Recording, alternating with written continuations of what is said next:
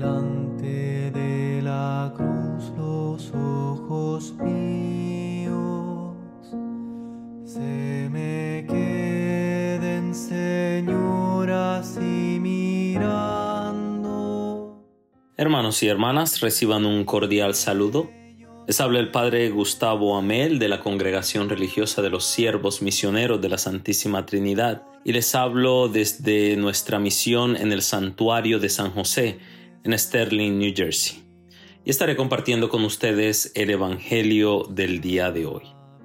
Iniciamos en el nombre del Padre y del Hijo y del Espíritu Santo. Amén. Lectura del Santo Evangelio según San Mateo, capítulo 6, versículos del 7 al 15. En aquel tiempo Jesús dijo a sus discípulos, Cuando ustedes hagan oración, no hablen mucho como los paganos, que se imaginan que a fuerza de hablar mucho serán escuchados. No los imiten, porque el Padre sabe lo que les hace falta antes de que se lo pidan. Ustedes pues oren así.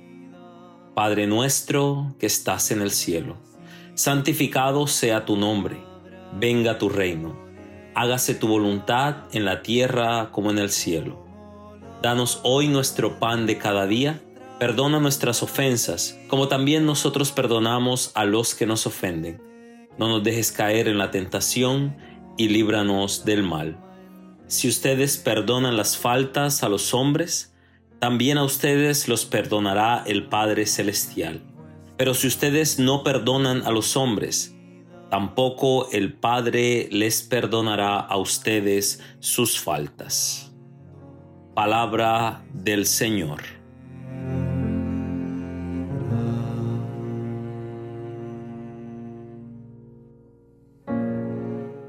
Hermanos y hermanas, quizás alguna vez nos hemos sentido que no sabemos cómo orar o no encontramos las palabras correctas o adecuadas para dirigirnos a Dios, o podemos incluso llegar a sentir que no estamos siguiendo la fórmula correcta para comunicarnos con Él. Sin embargo, Jesús el día de hoy nos enseña una forma sencilla pero muy profunda de dirigirnos a Dios advirtiéndonos que una buena oración no se basa en buscar palabras rebuscadas o conceptos teológicos elevados, sino en abrir nuestro corazón y presentarle a Dios lo que está allí, lo que somos, lo que tenemos. Él es el único que conoce realmente quiénes somos. Con el Padre nuestro nosotros oramos a Dios con una serie de peticiones. oramos y pedimos a Dios el poder actuar de tal manera que su nombre sea siempre glorificado y honrado. Oramos para que sea Dios el que gobierne con justicia y con paz en nuestro mundo. Oramos por nuestro alimento diario, no para tener más, no para tener menos, sino lo justo, lo necesario. Oramos también por el perdón de nuestros pecados y para tener la capacidad de perdonar a otros. Y por último, oramos para no ser tentados más allá de nuestras fuerzas. En otras palabras, con la oración del Padre nuestro, oramos para actuar de acuerdo con los decretos y la voluntad de Dios.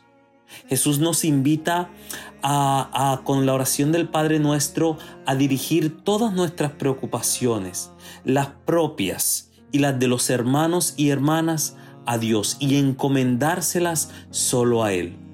Muchas veces, mis queridos hermanos y hermanas, hacemos la oración del Padre nuestro de una manera mecánica y repetitiva, sin detenernos a pensar en lo que realmente estamos diciendo. Sin embargo, la oración del Padre nuestro es una oración comunitaria que en su simpleza y en su profundidad nos invita a poner en las manos de Dios nuestras vidas y las vidas de todas aquellas personas que nos rodean. Y me gustaría invitarlos a que cada vez que hagamos el Padre nuestro, lo hagamos siempre conscientes de lo que decimos, ya que al decir que Dios es nuestro Padre, reconocemos y afirmamos que todos somos hermanos y hermanas. Que el Señor nos bendiga siempre. Y estos labios que dicen mis